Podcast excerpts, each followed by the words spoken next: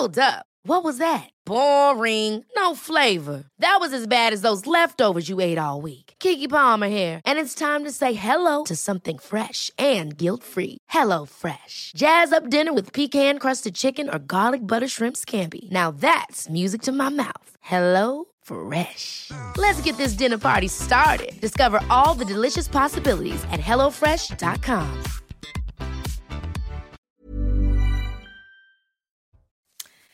Bonjour à tous et bienvenue à vous dans Midi News. C'est un plaisir de vous retrouver. Voici le programme. La double peine à cause de l'insécurité, à cause des trafics de drogue. Les services publics sont en retrait dans le quartier.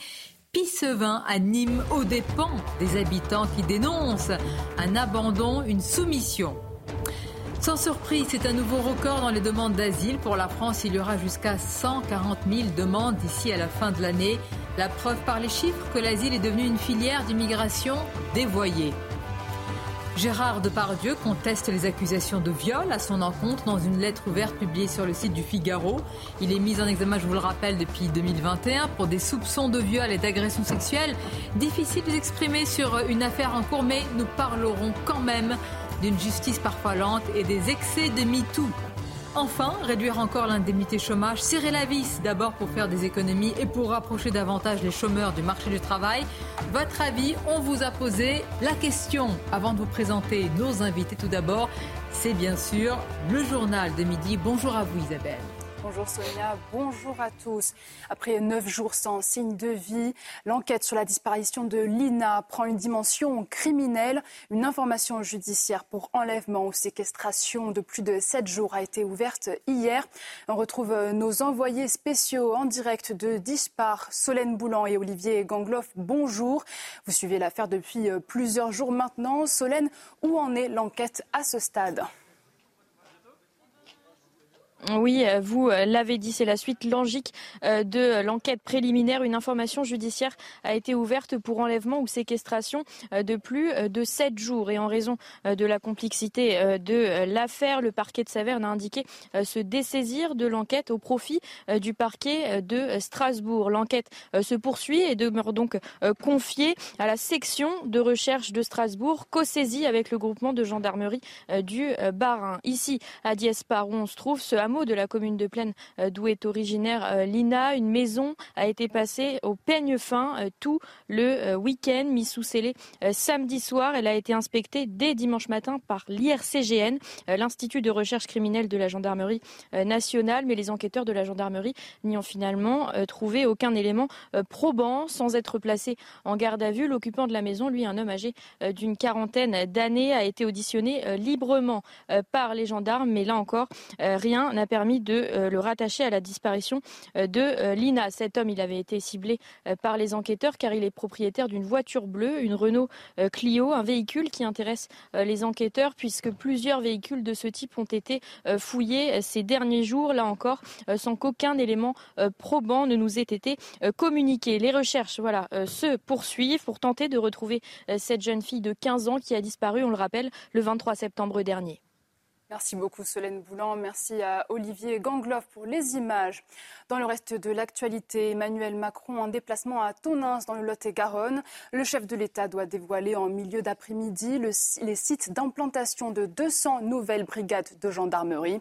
Une promesse de campagne de 2022, des brigades fixes et mobiles. Les premières seront installées dès novembre. Leur création doit s'étaler jusqu'en 2027. Et puis, top départ de la nouvelle campagne de vaccination contre le Covid-19. Le virus circule de plus en plus, alors la campagne a été avancée de deux semaines. La vaccination ciblera essentiellement les populations les plus à risque. Célia Gruyère. Coup d'envoi de la nouvelle campagne de vaccination. Face à la recrudescence des cas de Covid-19, le gouvernement l'a avancée à aujourd'hui. Elle était initialement prévue pour le 17 octobre, en même temps que celle de la grippe. Pour l'instant, seules les personnes à risque sont concernées. Une bonne chose pour ce pharmacien. Je pense qu'il faut le faire par, euh, par, euh, par palier. Donc pour le moment, les personnes à risque, et si jamais l'épidémie est amenée à, à, se développer, pourquoi pas, euh, pourquoi pas le faire pour tout le monde Mais pour le moment, c'est bien comme ça. Pour les concernés, les avis divergent. Je me suis déjà renseignée auprès de la pharmacie, savoir s'ils faisaient la vaccination. Et dès qu'ils auront reçu les doses, je viendrai les voir. Nous avons déjà pris rendez-vous avec notre pharmacien. Une vaccine qui est à partir donc de lundi mais il y a des problèmes de stock. Donc euh, on va attendre un petit peu, mais ça va être dans une huitaine de jours maximum. Je trouve qu'on s'est déjà trop fait vacciner. Euh, avec le recul, on ne sait même pas ce qu'il y a dedans. Euh, il y a plein de problèmes, donc les vaccins, c'est terminé. Toute autre personne souhaitant faire un rappel pourra y prétendre gratuitement, à condition de respecter un délai de six mois à partir de la dernière injection ou contamination. Octobre Rose a débuté pour sensibiliser la population au cancer du sein. À cette occasion, la Tour Eiffel a brillé hier soir, illuminée en rose, tout comme l'Arc de Triomphe. Une soirée organisée par l'association Ruban Rose s'est tenue sur les Champs-Élysées. Pour rappel, un diagnostic précoce grâce au dépistage augmente largement les chances de guérison du cancer du sein. Voilà pour l'essentiel de l'actualité. Tout de suite, place au débat dans Midi News. Merci beaucoup euh, Isabelle avec nos invités. Je salue Eugénie Bastier, grand reporter au Figaro. Bonjour Eugénie. Arthur de Vatrigan nous accompagne, directeur de la rédaction de l'Incorrect. Bonjour à vous. Joseph Touvenel à vos côtés. Bonjour Joseph. Bonjour, directeur de la rédaction du Capital Social. Et Philippe David, animateur de Sud Radio et pourvoyeur de citations, de phrases célèbres. Peut-être pour commencer, s'échauffer un petit peu. Oh bah tiens, d'habitude je venais le mardi, là, exceptionnellement je viens le lundi. Peut-être pas si exceptionnellement que ça. C'était une citation sur le changement. Georges Marchais qui disait nous, communistes, nous n'avons jamais changé, nous ne changerons jamais, nous sommes pour le changement. Monsieur connaît ses classiques. Georges Marché. Très, très bien. Beaucoup de sujets à vous soumettre dans, dans l'actualité. Je voudrais quand même euh, qu'on commence euh, toujours par euh, ce qui préoccupe les habitants. Et là, c'est plus qu'une préoccupation. C'est ce qu'on appelle vraiment la double peine. À cause de l'insécurité, à cause du trafic de drogue, les services publics sont en retrait dans le quartier de Pisevin à Nîmes. La mairie a décidé de réduire la durée d'accueil des jeunes enfants pour préserver ses personnels, aux dépens évidemment de tout le monde, des habitants, de la population qui dénoncent un abandon et une soumission. Nous serons dans quelques instants avec le président LR de la communauté d'agglomération de Nîmes Métropole. Mais tout d'abord, regardez les faits. Arrêt de bus non desservi, médiathèque fermée et désormais un temps d'accueil périscolaire réduit sont concernés les crèches, mais aussi les accueils de loisirs. Se sentant abandonnés par l'État, la mairie plaide pour la protection de ses agents. Le quartier de Pisevin à Nîmes ne semble plus pouvoir faire face à l'insécurité grandissante. Aucune amélioration de la situation sécuritaire du quartier ne se dessine à court terme, malgré la présence des agents de la police municipale. J'ai ainsi décidé d'engager des mesures permettant de réduire la durée d'exposition des personnes aux risques extérieurs.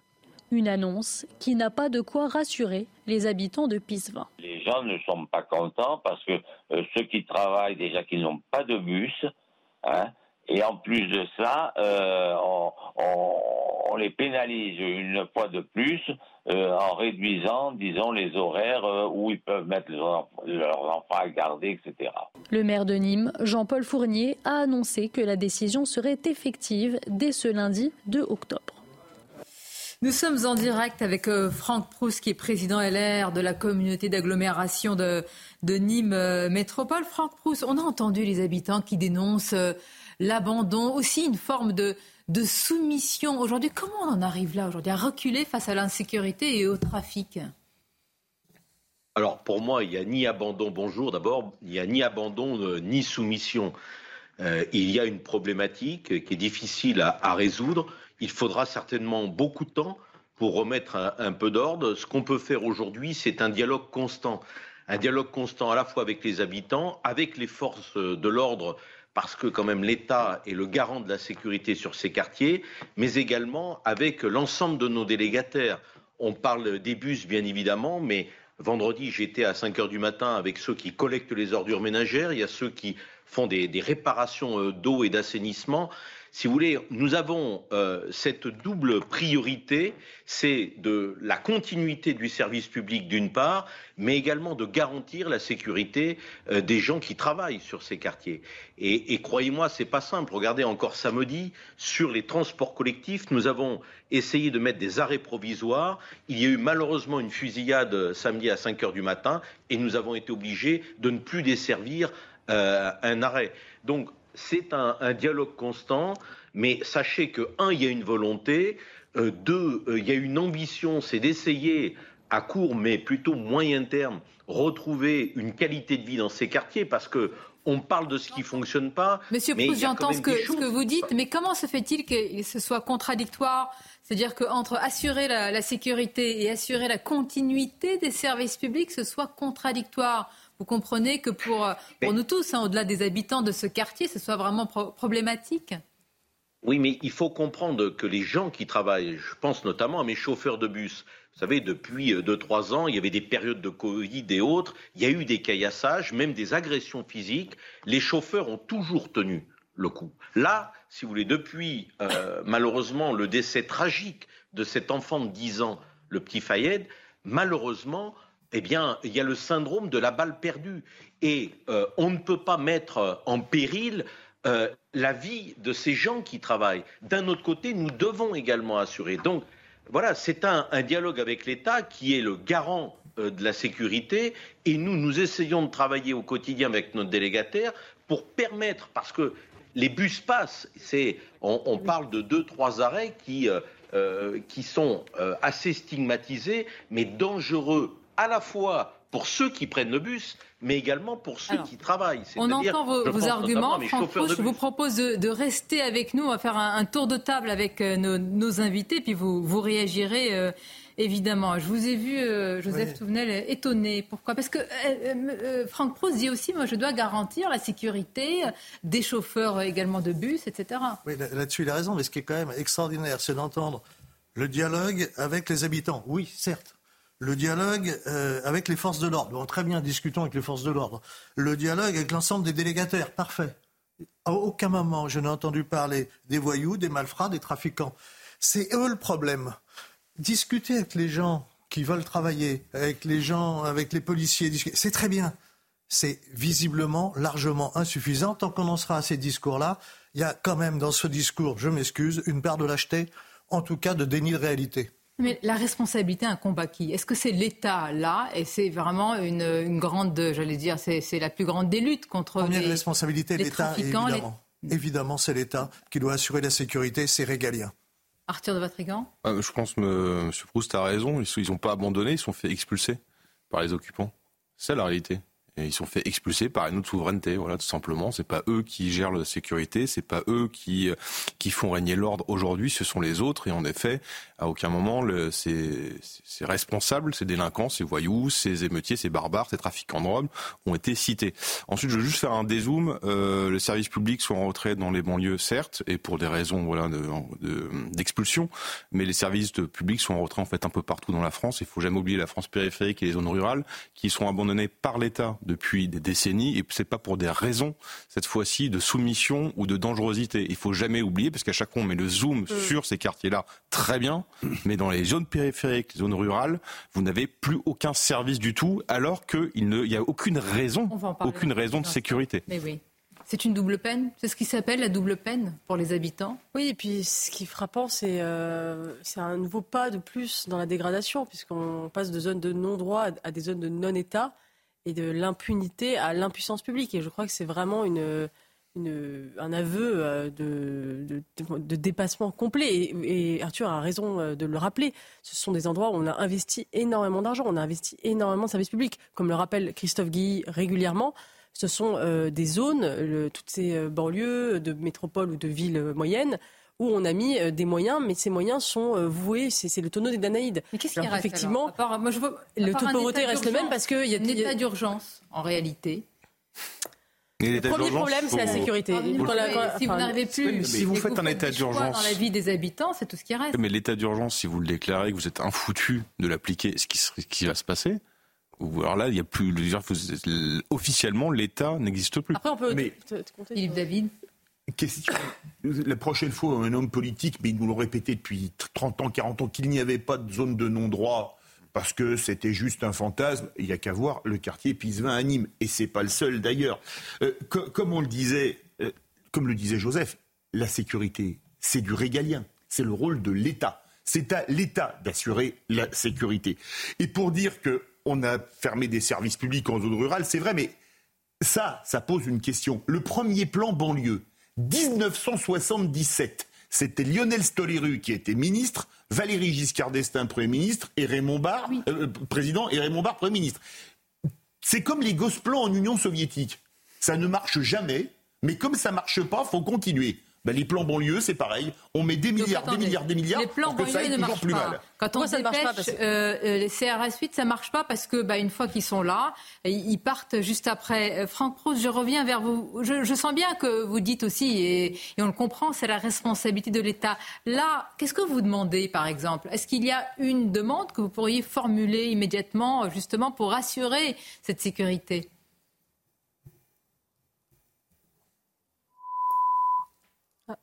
Oui. Alors la liaison a été coupée. dialogue avec les Allez-y. gens. Non mais attendez, je dialogue avec les gens qui habitent et qui vivent sur le quartier, et après ceux qui sont censés faire régner l'ordre, c'est-à-dire l'État et mes délégataires de services publics. Ce que je voudrais dire, et je cautionne ce qui vient d'être dit, c'est qu'on ne résoudra pas tout par des- la, la multiplication des forces de l'ordre et euh, par des plans d'urbanisme. On va réinjecter 470 millions d'euros avec l'État sur ces quartiers. Mais c'est un problème global. Je veux dire, on, voit très bien que dans ces quartiers, vous avez des jeunes qui ne sont plus dans le cadre aujourd'hui. Vous avez des jeunes de 14 ans qui sont là avec des kalachnikovs, et c'est ni l'urbanisme, ni les forces de l'ordre qui vont tout résoudre. Donc, il y a un moment donné, c'est un problème global. Comment on en est arrivé là? C'est, euh, j'allais dire, des années et des années, voire peut-être même des décennies, sur lesquelles le, le- le problème de fond n'a jamais été traité. Alors après, il y a des éléments très concrets. Par exemple, je suis en train de travailler avec mon délégataire et les services de l'État à mettre des services de police à l'intérieur des bus. J'ai accordé d'ailleurs la gratuité à l'ensemble des forces de l'ordre à l'intérieur des bus. Nous allons protéger, euh, j'allais dire, les, euh, les, les- les- les arrêts de bus qui sont euh, sensibles. Vous savez, moi je reprends toujours l'exemple de- du maire de New York sur le syndrome de la bite cassée. Sur ce type de quartier, le combat va être long, mais il ne faut pas lâcher un millimètre. C'est-à-dire que le point de deal qu'on aperçoit, il faut le repousser, ne serait-ce que de 50, ne serait-ce que de 100 mètres, pour que les gens voient justement qu'il n'y a aucun abandon et que justement il y a une volonté. On entend votre volonté réaffirmée sur notre antenne. Je, je vous remercie. On entend aussi vos, vos arguments. On va continuer à en parler, à écouter des, des habitants. Ce sujet et d'autres pour Midi News. Mais tout d'abord, le rappel des titres avec vous, Isabelle. Nobel de médecine décerné cette année à la hongroise Cataline Carico et l'américain Drew Weissman pour le vaccin ARN messager. Les deux chercheurs ont été distingués pour leurs découvertes qui ont permis le développement de vaccins ARN efficaces contre le Covid-19. La France commence aujourd'hui à vacciner les cantons contre la grippe aviaire. Lorsqu'un cas se déclare, des millions de volailles peuvent être abattues, des euthanasies préventives sont décidées, la production est perturbée et les pertes économiques s'accumulent. Un cycle que le gouvernement espère enrayer grâce au vaccin. Enfin, Donald Trump se rendra bien à son procès civil qui s'ouvre aujourd'hui à New York. L'ancien président américain et deux de ses enfants sont accusés d'avoir gonflé pendant des années la valeur de leurs actifs immobiliers et financiers. Je vais au tribunal pour me battre pour mon nom et ma réputation, a déclaré Donald Trump. Merci à vous Isabelle et à tout à l'heure. Dans l'actualité, sans surprise, c'est un nouveau record dans les demandes d'asile pour la France. Il y aura, écoutez bien, jusqu'à 140 000 demandes d'ici à la fin de l'année. Est-ce que c'est la preuve par les chiffres? Mais que, que, que Eugénie Bastier, eh bien l'asile est devenu une filière d'immigration euh, dévoyée Bien sûr, d'ailleurs, que, en 1960, il y avait 3000 demandes d'asile traitées par an. La guerre- le, monde, 3000? oui, le, monde est- le monde n'était pas moins instable, il n'y avait pas moins de, de guerre, il n'y avait pas moins d'inégalités, moins de pauvreté. Au contraire, il y a, il y a moins, de pauvre, il y a moins de pauvreté aujourd'hui que dans les années 60. Donc ce n'est pas, euh, ce n'est pas que le- la- les, les conflits se sont multipliés et que l'asile véritable est devenu plus nécessaire. C'est que effectivement c'est devenu une filière d'immigration à part entière. Et je rappelle la définition de l'asile selon le- la Déclaration des droits euh, de 1948, c'est fuir la persécution. Euh, alors on peut se poser la question. Aujourd'hui, le problème, c'est qu'on a, on, on- c'est- c'est- ce droit est dévoyé et on accueille des gens qui ne fuient pas la persécution, mais veulent seulement une vie meilleure. À Lampedusa, et même, la et même, des migrants et même d'ailleurs fuir la persécution. Fuir la persécution, pardon, mais on peut se poser jusqu'où on peut, on peut aller dans, euh, dans l'accueil. C'est défini ça. Oui, mais par exemple, on peut dire les femmes afghanes, elles, ont, En raison elles fuient la persécution. de votre religion, de votre ethnie, de votre orientation Mais par exemple, les, femmes afghanes, euh, elles, elles fuient la persécution. Euh, il y a 40 millions d'Afghans, donc 20 millions d'Afghanes. Est-ce qu'on doit accueillir 20 millions d'Afghanes? Enfin, on peut demander jusqu'où aller, comment cibler. Et c'est bien le, le- le problème aujourd'hui. Il y a véritablement un, un- un- un détournement. Et la question qui se pose, c'est pouvons-nous accorder l'hospitalité à des gens qui fuient simplement euh, des inégalités, la pauvreté, pour avoir une vie meilleure pouvons-nous le faire sans remettre en question notre propre, nos propres standards et sans remettre en question notre État-providence? Et c'est ça que pose ce chiffre absolument par rapport, énorme. Euh, par rapport à ces chiffres que peut faire un énième projet de loi euh, immigration? Donc déjà, on ne sait pas quand il vient, la Saint-Glinglin, ce qu'il y a dedans. On a posé la question à un député RN, Jean-Philippe Tanguy, ce matin. Écoutez sa réponse et vous réagissez juste après. On va d'année en record en record. Si vous enlevez 2020, l'année du triste Covid, en fait, ce gouvernement n'a connu qu'une hausse euh, des admissions euh, de l'immigration euh, légale ou des demandes d'asile qui, même quand elles sont déboutées, malheureusement, les personnes ne sont pas expulsées de notre territoire. Donc il n'y a plus aucune différence en France, mais c'est malheureusement ancien, entre les personnes qui ont le droit d'être chez nous et que nous acceptons, des personnes qui n'ont pas le droit d'être chez nous et qui n'auraient jamais dû être chez nous, et les gens qui pensaient pouvoir être chez nous ne devraient pas l'être et qui devraient être expulsés. Donc il n'y a plus de différence entre le légal et l'illégal. Est-ce que c'est vrai, il n'y a plus de différence entre le légal et l'illégal? Ah mais non, mais de toute façon, faire une loi immigration, vous savez, faire des lois, le, drame de la France, un des drames de la France, c'est qu'on est un pays qui souffre d'inflation législative et où les lois sont les moins appliquées.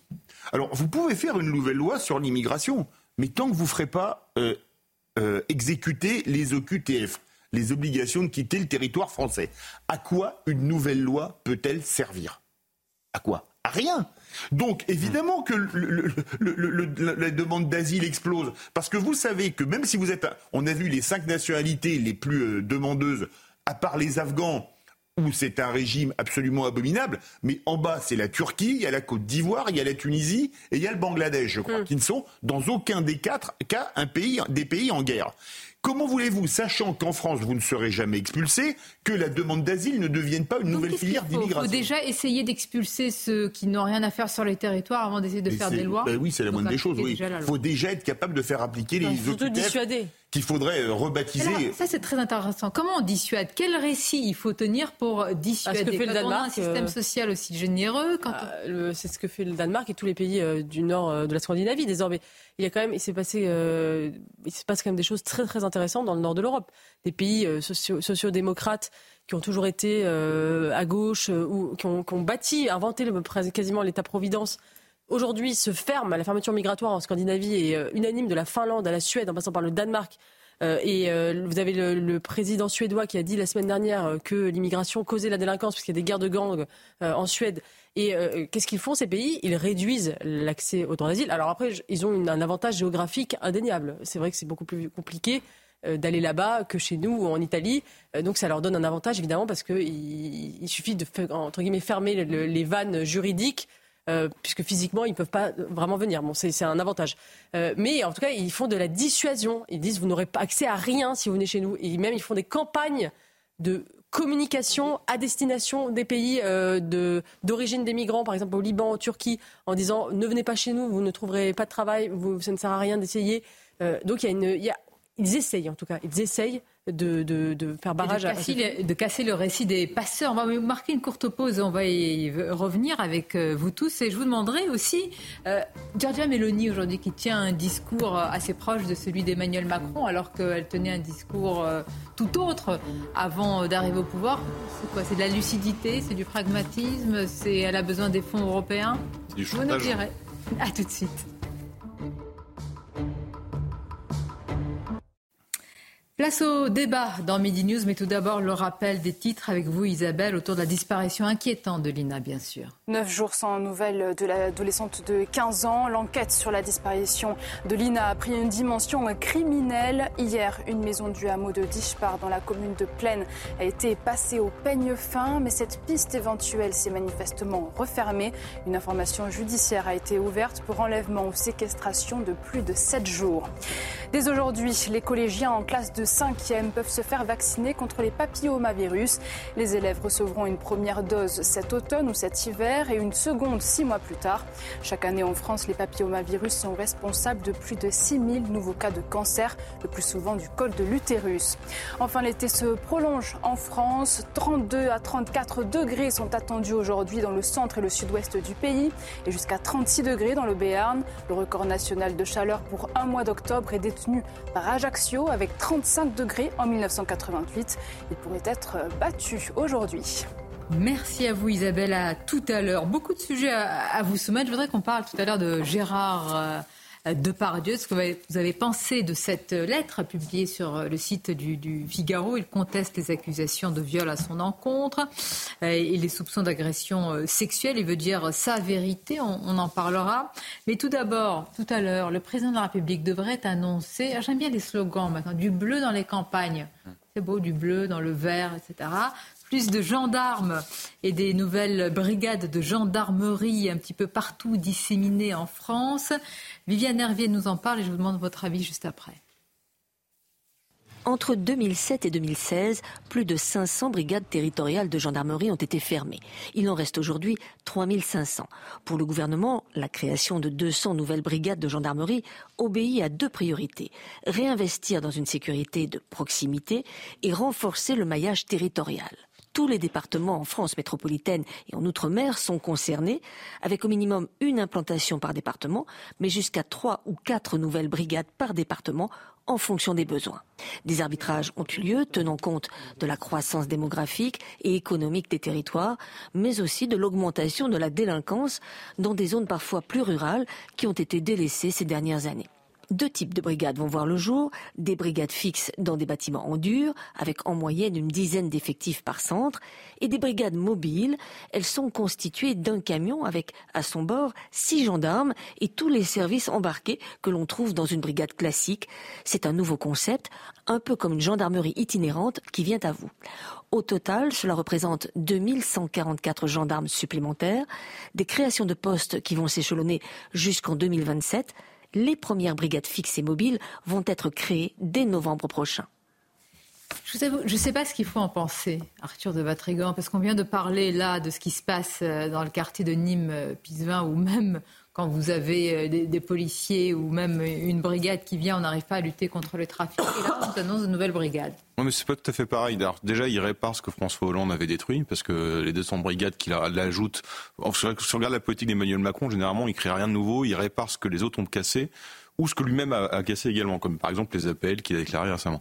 Euh, là, pour le coup, c'est différent parce que il y a pour une seule raison déjà, si on ne veut retenir qu'une seule raison, c'est vous êtes à la campagne ou en zone rurale, vous faites voler, vous êtes cambriolé. Il est très compliqué de faire une, un dépôt de plainte en gendarmerie parce que vous, n'avez pas, euh, il y en a pas, ou ils sont très loin, ou vous avez un problème de voiture, ou les horaires ne correspondent pas. Or, si pas de plainte, pas de remboursement d'assurance, pas de nouveaux papiers. Voilà, pour des choses très matérielles, très pratiques, euh, la, présence d'une gendarmerie, qu'elle soit mobile ou fixe, est une bonne nouvelle pour ces gens qui sont abandonnés, encore une fois, comme on l'avait dit tout à l'heure. Alors après, évidemment, pour un problème de sécurité, euh, mettre plus de bleu sans justice derrière, ça ne sert à rien, mais je pense que l'enjeu dans la campagne n'est pas la même que dans les banlieues. Je voudrais qu'on écoute la réaction du député RN. Tout à l'heure, on l'a écouté, Jean-Philippe Tanguy, qui lui n'y croit pas du tout. Bon, est-ce que c'est juste l'opposition ou est-ce qu'il a raison de douter? Écoutons-le. J'aimerais qu'elle soit mise en place et qu'ils arrêtent de présenter dix fois la même mesure qui n'est pas mise en place. Euh, ça fatigue, je crois, euh, beaucoup les Françaises et les Français. Mais faisons attention aussi sur le terrain, sur le territoire, parce que c'est une chose d'avoir euh, des brigades. Encore faut-il qu'il y ait ensuite les effectifs suffisants et qu'il n'y ait pas, pareil, un éparpillement des moyens. Et puis aussi, il faut respecter nos forces de l'ordre. Vous aviez ce week-end des, des, rassemblements pour soutenir la police. Évidemment, euh, euh, la gendarmerie. il y a une sorte quand même d'une très grave crise d'autorité et de respect de la part du gouvernement euh, de nos policiers, dont le gendarme cet été. Joseph Souvenel, satisfait vous dites c'est bien le gouvernement ou alors doute de votre part? La présentation, moi je suis pour, c'est favorable, renforcer les moyens, on en a besoin. Maintenant, est-ce qu'ils vont se donner les moyens de renforcer les moyens? C'est la question qui est posée. combien de gendarmes en plus? C'est-à-dire si on crée, ça veut dire qu'on va embaucher. C'est-à-dire qu'on va former.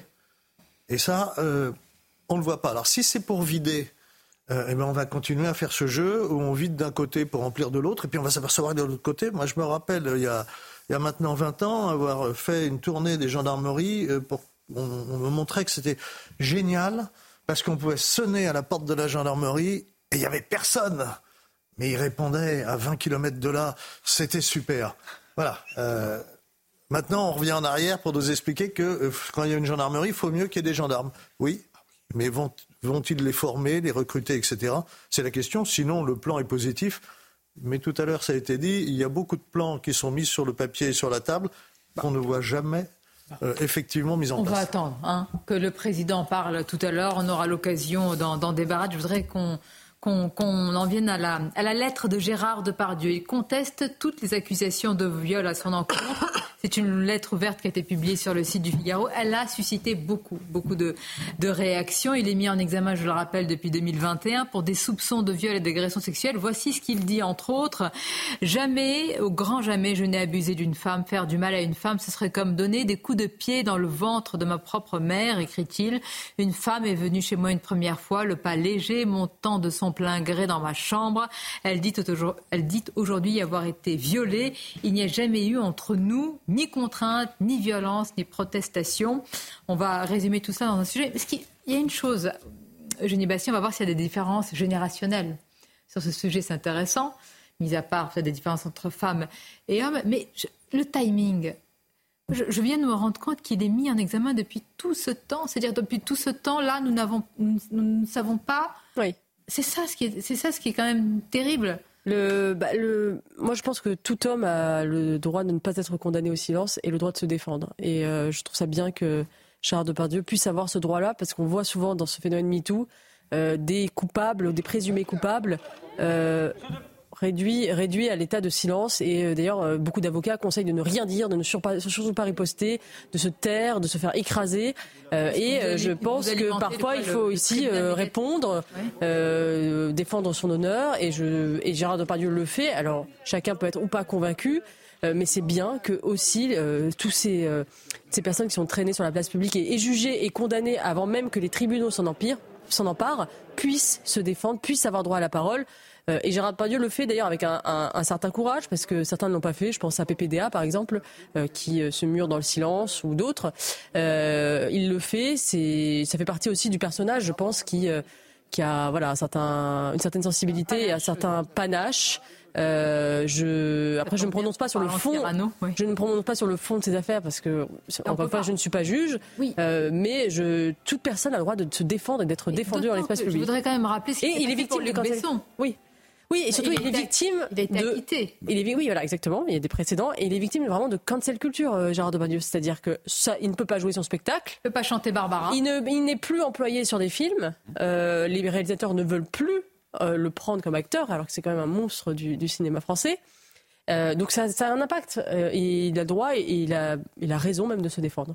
Qu'est-ce que vous en pensez? Et puis on verra s'il y a des différences entre les générations de perception. Et aussi, j'ai remarqué les plus jeunes pas forcément jeunes femmes, hein, jeunes femmes ou hommes, sont beaucoup moins indulgents, même sur une forme de prise de parole. Hein. parce que là, il dit, il défend, il dit sa vérité, il a son honneur. Mais le, vous posez la question de pourquoi il prend la parole maintenant, et je n'y l'a rappelé, c'est parce qu'en fait, il est au chômage. Euh, il est mis en examen depuis deux ans, trois ans, donc présumé innocent. Et pourtant, son dernier film qui est sorti au mois de mai, qui s'appelle Oumani, il a été éjecté de la promotion du film il ne peut plus faire les concerts, ces concerts de reprise de Barbara parce que vous avez à chaque fois des, des néophénistes qui débarquent dans la salle de concert et qui l'empêchent de chanter. Et Michel Azanavicius, qui a un projet de film d'animation avec lui, est en cours de le virer, ou en tout cas de finalement ne pas le prendre. Donc tout simplement, il est mis au chômage alors qu'il est euh, mis en examen, donc présumé innocent.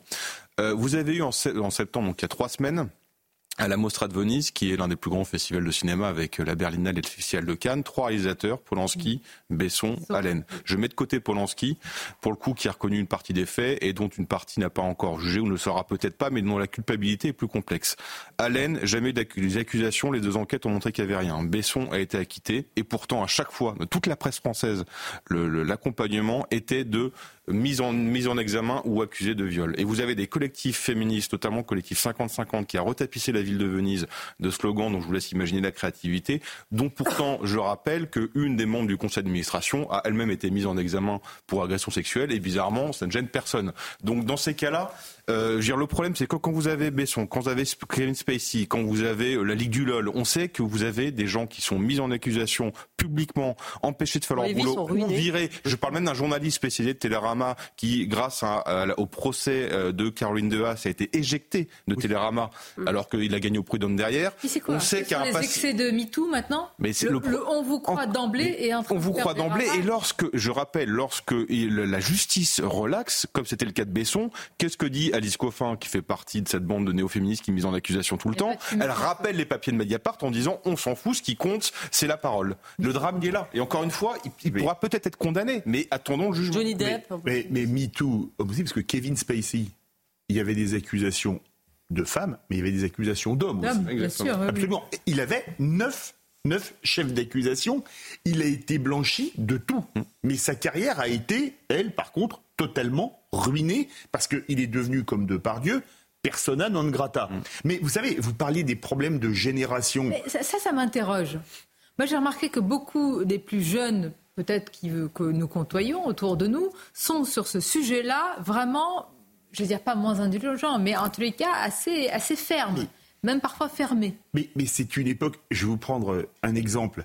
Depardieu, deux de ses films cultes, Les valseuses, Tenue de soirée. Est-ce qu'aujourd'hui, il pourrait faire des films comme ça? Ah, les valseuses, c'est sûr que non. Alors ça, les, les tenues de soirée non plus. euh, vous Aujourd'hui, vous ne pouvez plus faire des films pareils parce que la commission de subvention du cinéma vous donnera pas un euro. Vous voyez ce que je veux dire? Donc c'est une autre époque. C'était une autre époque. Mais vous savez, pour prendre des films plus légers, Rabbi Jacob aujourd'hui pourriez plus le faire non plus. On a voulu faire un remake Rabbi Jacqueline et la fille de Gérard Horry. Non, mais c'est vrai. Elle a dit, elle a vu tous les trucs, les gars qu'on ne peut pas faire parce que ça va heurter certaines, ça va choquer certains, etc. On arrête tout. Donc, il y a aussi, c'est vrai, je le pense, et je dois avouer qu'avec Joseph Touvenel, nous avons le droit d'aînesse sur ce plateau, ou plutôt la souffrance d'aînesse. surtout, Philippe, surtout. on, on- on a connu une époque où on, on ne Mais plus maintenant, vivre. comment on fait? Maintenant que le mouvement de balancier, et Non, mais je après que- n'exprime pas pardon. sur Depardieu, mais MeToo est allé si loin. Est-ce que c'est la, est-ce que c'est la vérité profonde de ce mouvement qui est en train En fait, c'est ce qui, ce qui est fascinant, c'est que je pense que le mouvement MeToo, notamment dans le milieu du cinéma, avait des bonnes raisons d'exister. Ouais. Je pense que Gérard Depardieu se comportait pas très bien avec les femmes euh, dans les tournages. Et moi, j'ai eu des récits même de personnes qui ont tourné avec lui qui disaient effectivement, euh, il se comportait comme euh, on appelle ça vulgairement un porc. Je pense que c'était une autre époque. Je pense que ça, ça a changé et que c'est tant mieux. C'est un principe civilisateur aussi de mettre des certaines limites dans des comportements. Et puis il y a eu certains excès, notamment dans ces milieux d'ailleurs du cinéma, qui passent leur temps à, faire la morale, mais qui sont aussi des milieux ultra libertaires, 68 arts, où tout était permis, il était interdit d'interdire. Et effectivement, il y a eu un certain nombre. Après.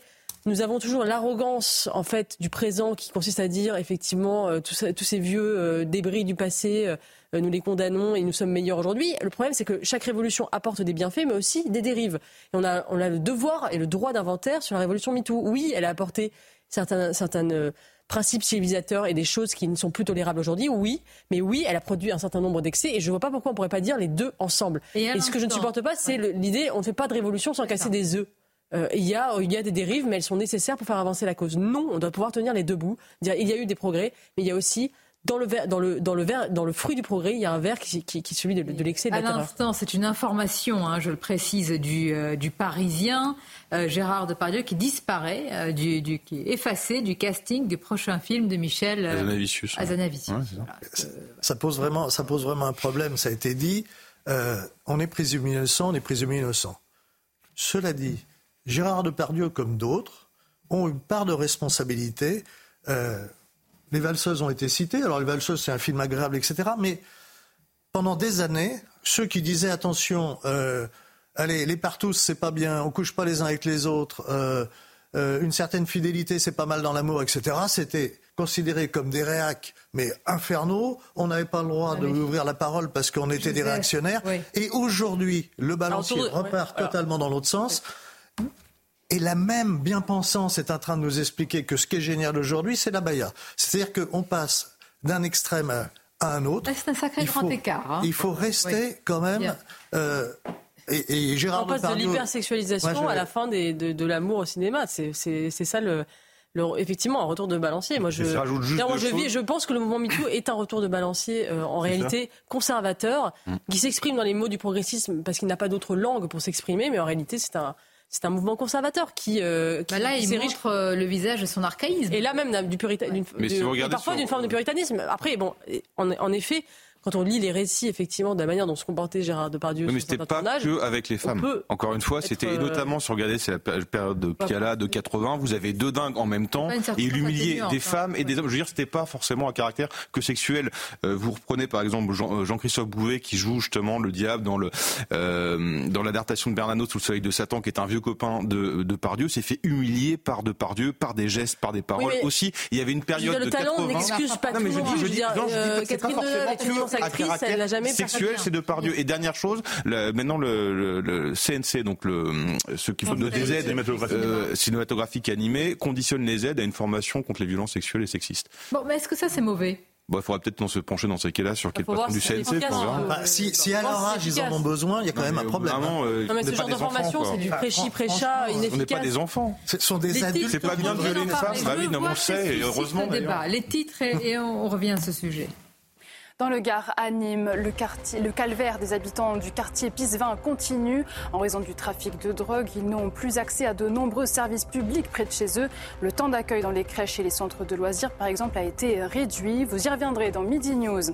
À Rouen, des analyses sont en cours après l'incendie de samedi soir qui a ravagé deux immeubles désaffectés. Aucune victime n'est à déplorer, mais les deux bâtiments contenaient de l'amiante. Pour évaluer le niveau de dangerosité, les résultats des prélèvements seront connus demain soir ou mercredi. Enfin, Olivia Grégoire a annoncé chez nos confrères de France Info ce matin la généralisation de la dématérialisation des tickets restaurants avant 2026. Les commissions étant trop élevées, la ministre déléguée chargée des entreprises compte faire en sorte que cela coûte moins cher aux restaurateurs de prendre les tickets resto. Il ne peut plus chanter Barbara et on vient d'apprendre via le Parisien que Gérard Depardieu euh, ne serait plus elle ne ferait plus partie du casting du prochain film de Michel Azanavicius. Je voudrais, on a posé la question, j'allais dire, à, des citoyens, à des Français, à ceux qui ont regardé les films d'autres papes, peut-être plus jeunes. Certains ne sont pas, euh, n'ont pas connu, n'ont pas grandi avec Gérard Depardieu. Écoutez les réponses justement sur la lettre qu'il a, qu'il a publiée sur le site du Figaro. Je trouve ça hyper malheureux que les gens de la télé, en général, euh, puissent avoir des accusations comme ça à tort et à travers. Mais, euh, mais vraiment, là, dans, dans cette lettre, euh, on ressent quand même que Gérard Depardieu est vraiment touché par ce qui, ça, enfin, pour ce qui lui arrive. Tant qu'il n'a pas été jugé, il y a une présomption d'innocence à respecter. Il a son mot à dire tant que tant qu'il n'a pas été condamné, selon moi. C'est écrit avec son cœur. Après, à côté de ça, c'est toujours difficile de savoir. Il faut que la justice mène son enquête. Bien, et je voudrais quand même qu'on rappelle les faits, Maxime Lavandier et Samira Chabi, parce qu'il faut rappeler, c'est une affaire en cours, c'est compliqué quand euh, c'est encore en cours, mais évidemment, il a le droit, et vous l'avez dit, euh, d'essayer de contrer ce tribunal et une forme de lynchage aujourd'hui euh, médiatique. Regardez les faits résumés par nos deux journalistes. Des manifestations devant les théâtres dans lesquels il se produit, une fin de tournée annulée. Touché par cette affaire, Gérard Depardieu prend la plume et réfute ces accusations. Jamais au grand jamais je n'ai abusé d'une femme. Faire du mal à une femme, ce serait comme donner des coups de pied dans le ventre de ma propre mère. Le comédien, provoquant, débordant et parfois grossier, comme il se décrit, se défend, affirmant que la relation avec Charlotte Arnaud était consentie. Il n'y a jamais eu entre nous ni contrainte, ni violence, ni protestation. Elle voulait chanter avec moi les chansons de Barbara au cirque d'hiver. Je lui dis non. Elle a déposé plainte. Gérard Depardieu dénonce un lynchage orchestré par les médias. Alors, me dit-on, elle était sous emprise. Mais on est tous sous emprise. S'il a été sous emprise, c'était sous sa propre emprise. Elle n'a jamais été sous mon emprise. Une affaire loin d'être terminée, comme la comédienne. 13 femmes ont également témoigné contre lui pour des faits similaires. Ah, j'ai pas compris la phrase. On est tous sous emprise. Quelle emprise, euh, Gérard non, mais se trouve-t-il? C'est intéressant parce que le mot emprise est, une arme de guerre utilisée par les néo-féministes pour euh, finalement euh, requalifier toutes les situations en viol, en réalité, puisque en fait, même si une femme dit oui considère qu'elle a été sous emprise et donc son oui n'était pas éclairé. Mais à partir de là, c'est une notion tellement euh, floue que euh, toute relation sexuelle peut être a, posteriori dénoncée comme une forme de viol. Euh, et c'est vraiment pour moi un, mot problématique dans le sens où il est extrêmement difficile à définir. Qu'est-ce que l'emprise Effectivement, nous sommes tous plus ou moins sous emprise. On peut même dire que la, la, relation amoureuse en tant que telle est une relation d'emprise, puisqu'effectivement l'autre a un ascendant sur, sur, sur soi et on est on est forcément, je ne crois pas du tout à la, transparence absolue du sujet à lui-même euh, dans la relation amoureuse. Je ne crois pas du tout à un espèce de, ou alors, c'est le contrat, mais il faut, enfin, il faut signer un, contrat à chaque euh, minute de l'existence euh, et à chaque rapport amoureux. Enfin, donc, donc cette notion d'emprise, elle est problématique et c'est, mais ça n'empêche pas aussi qu'il y a des, effectivement des viols et, véritables et, des, et effectivement des rapports de domination c'est toute la complexité que soulève ce mouvement MeToo. Et d'ailleurs, vous dites, vous dites qu'il y a 14, enfin, dans le reportage, qu'il y a 12 ou 14 plaintes, enfin, affaires similaires. C'est pas totalement similaire. C'est bien ça le problème. C'est-à-dire qu'il y a un mélange, notamment dans les, dans les, articles de Mediapart, il y a un mélange de, de faits extrêmement différents. Ça va d'un complément grossier à effectivement un attouchement, une main sur les fesses, en passant jusqu'à cette accusation de viol. Il y en a une, effectivement, cette dame euh, qui connaît Gérard Depardieu depuis qu'elle est toute jeune. Euh, donc en fait, le faisceau des faits est extrêmement large et c'est bien euh, tout le problème que soulève ce, mouvement MeToo euh, qui, agit parfois sans discernement. On va continuer à en parler. Ça passe très vite avec vous. Hein. Ah, oui, c'est un, complet. Vous avez une citation Gérard Depardieu? Ah, ah bah. De Depardieu, non, mais alors là, je pense que ça doit... Alors, oui, bah, oui, alors là, c'était un cap, c'est une péninsule. Je vous tends une perche, je vous tends un nez, je vous tends une péninsule. Mais ça n'appartient pas à, à, Depardieu, c'est un autre Bergerac vous avez le temps de la pause pour réfléchir et nous sortir une belle citation comme vous savez le faire. Vous en voulez une très jolie qui me vient comme ça à l'esprit, qui, date d'à peu près un peu plus d'un siècle, de 120-130 ans. Vous aviez le Paul Déroulède, le, chef de la Ligue des Patriotes, qui était le, le, patron des, du parti revanchiste qui voulait la guerre contre l'Allemagne pour récupérer l'Alsace-Lorraine. Et il était en train de discuter avec Paul Arène, le poète, qui était beaucoup moins revanchiste que lui. Et dans le débat, il lui dit Moi, je suis un convaincu. Et Paul Arène lui répond Ne vous inquiétez pas, vous aurez votre revanche. C'est joli. C'est joli. Oh, elle peut être réutilisée, celle-ci. Ah, elle est très jolie. Pour nos téléspectateurs, c'est pas mal. J'espère que Oui, vous m'en avez demandé une, j'ai été chercher. continuez. Restez avec nous. Alors, beaucoup de sujets. On va reparler de Gérard Depardieu. On vous a posé la question. Vos réactions sont contrastées. Et puis, j'aimerais qu'on aille à, Carré. Attention, on ne dit pas Carex. Carré. Carré. Une catapulte face à la préfecture. Je trouve que voilà, c'est euh, assez significatif d'une époque. Mais Gaulois sommes d'accord. Tout de suite.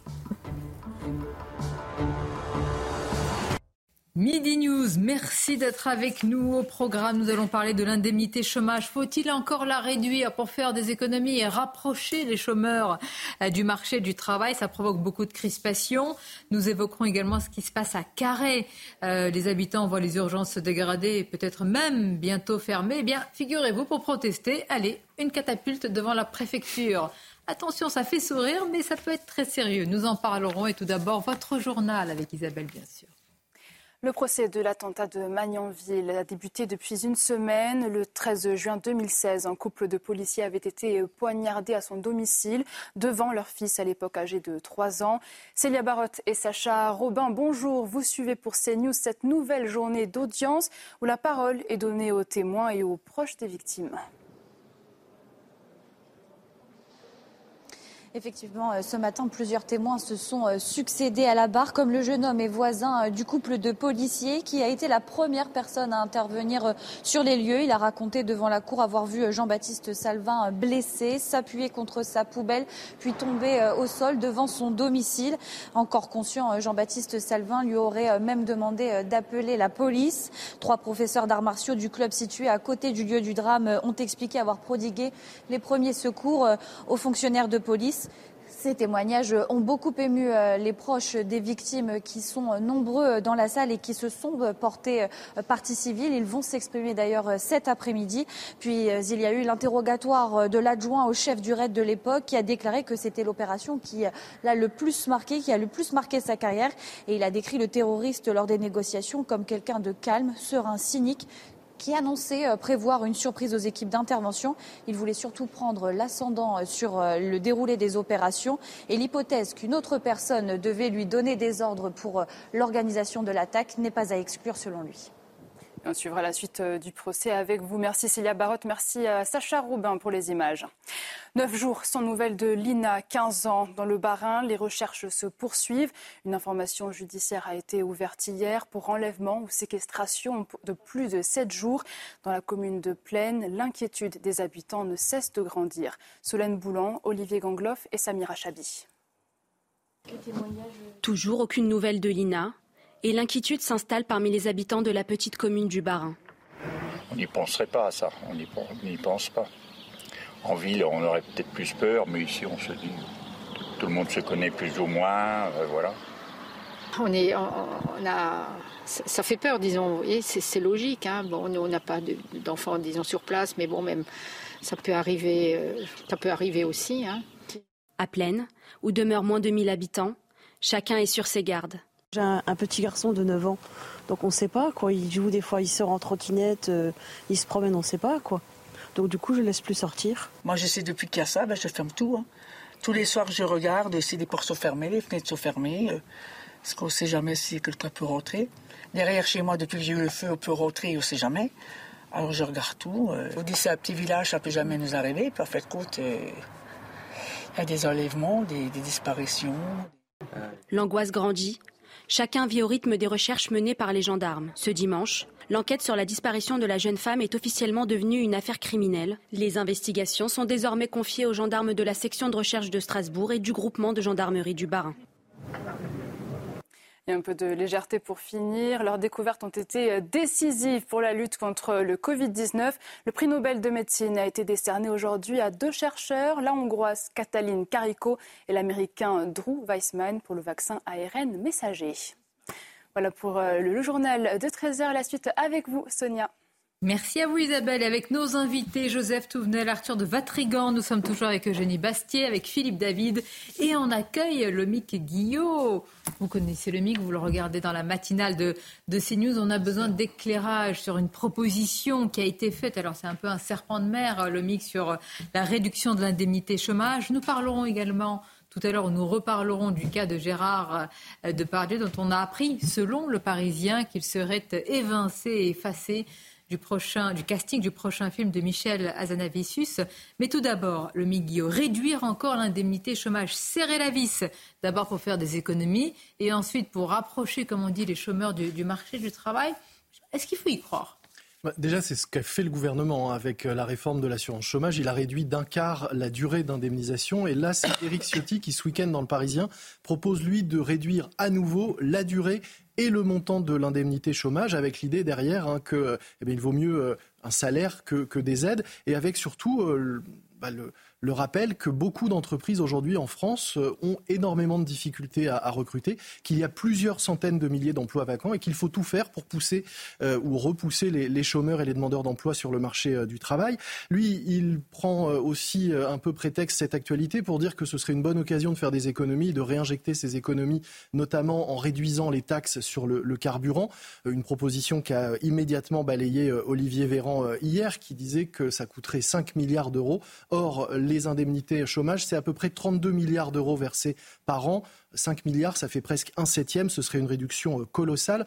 On peut rappeler que euh, les demandeurs d'emploi utilisent à peu près pendant 10 mois hein, l'assurance chômage. Ils consomment, pourrait-on dire, 68% euh, des aides, auxquelles ils ont, des aides auxquelles ils ont droit, même si, il faut le rappeler, ce n'est pas réellement un droit, il s'agit bien d'une assurance. On ne cotise pas comme pour des congés payés qu'on aurait le droit de prendre ensuite et d'organiser ainsi son emploi du temps entre les périodes de chômage et les périodes d'activité. C'est une assurance et comme toute assurance, il ne faut pas en abuser. Alors, est-ce que c'est une manière de s'attaquer au chômage, comme le dénonce la gauche? Je vous propose de regarder euh, le sujet tel qu'il a été résumé par Maxime Lavandier. Avec 5 millions de personnes inscrites à Pôle emploi et des entreprises qui ont du mal à recruter, faut-il encore réduire les allocations chômage? Pour Alexis Isard, député Renaissance de l'Essonne, cette mesure proposée par Éric Ciotti est injuste. Cette proposition, elle est totalement démago. Il ne faut pas oublier qu'on a déjà eu une réforme de l'assurance chômage qui visait à réduire la durée du temps de chômage pour pousser euh, les euh, assurés à aller plus vite vers l'emploi, étant donné euh, qu'il y a plus d'emplois, mais pas réduire les allocations chômage. Ça voudrait dire de créer plus de précarité pour les allocataires. Je ne crois pas que ce soit une très bonne solution. Une proposition qui divise au sein de la population. Je pense que c'est pas mal, c'est tout. Hein. Qu'il les baisse et puis qu'il fasse travailler les gens, hein, puisqu'on est, on va sur le plein emploi. Je pense que les gens, ils veulent travailler. Ce n'est pas ces mesures-là qui font changer quelque chose. Trouver un travail, finalement, c'est. Il y a des offres d'emploi, mais euh... c'est pas si facile, quoi. Pour le président des Républicains, la baisse du montant et de la durée des allocations chômage permettrait une économie de plusieurs milliards d'euros et ainsi une baisse des dépenses de l'État. Vous avez vu, les, réactions sont contrastées à notre micro. Est-ce que ça vous choque, Joseph Touvenel? Non, non, Eric Ciotti vient de nous démontrer qu'il était un, démocrate social. Parce que si ça avait été un libéral, il aurait dit ça, c'est les partenaires sociaux, corps intermédiaire, à eux de gérer leurs affaires puisque c'est leurs cotisations qui font fonctionner le système et je n'ai pas à m'en occuper. Mais comme c'est un socialiste, il nous dit l'État va encore ah, s'occuper des choses. On n'a pas remarqué ça, mais euh, bah, si, il vient, voilà, c'est exactement ça. En plus, il tape à côté de la cible. Si vous gagnez 3 000 euros net, ce qui est quand même euh, beaucoup par rapport à l'ensemble des Français, vous partez au chômage, vous allez avoir 1 920 euros. Comment vous faites quand vous avez une famille, quand vous avez des crédits, quand vous avez un loyer? Mais Eric Ciotti, lui, n'a jamais rencontré ce problème. Il n'a jamais été dans le privé. Il n'a jamais vu l'angoisse que pouvait avoir quelqu'un qui a 56 ans, à qui on dit vous allez retraiter à 64 ans et qui perd son travail. Il faudrait qu'il revienne un, peu sur Terre. Et puis, dernière chose, je vais le rassurer. Pour cette année, c'est plus de 3 milliards 800 millions, non pas de déficit de l'assurance chômage, mais d'excédent. Pour 2024, c'est prévu à 4,7 milliards. Alors, ce que devrait faire Eric Ciotti, c'est s'intéresser à la différence entre celui qui travaille et celui qui arrive à vivre sans travailler, avec des aides, des exonérations, hmm. des machins, des trucs dans tous les sens. Et là, revaloriser la valeur travail, c'est revaloriser le différentiel entre celui qui va au boulot et celui qui ne va pas. Oui, ça, tombe sous le sens Oui, simplement pour marquer une plus grande différence entre les revenus du travail et ce qu'on touche des aides, il y a deux solutions. Soit on baisse les aides, soit on augmente euh, ce qu'on touche du, travail. Et il a choisi, lui, euh, Pardon, mais, cette option-là. C'est pas des aides, vous l'avez très bien dit, c'est une assurance. C'est une assurance, c'est différent. Je parlais au sens plus large, effectivement. Non, et puis euh, encore une fois, un chômeur, par définition, qui touche le chômage, c'est quelqu'un qui a travaillé. Euh, donc ah c'est quelqu'un qui a un rapport au travail. Donc euh, je pense que c'est pas la priorité. Effectivement, il vaut mieux s'attaquer à un système d'assistanat qui n'exige effectivement ne, pas du tout travailler.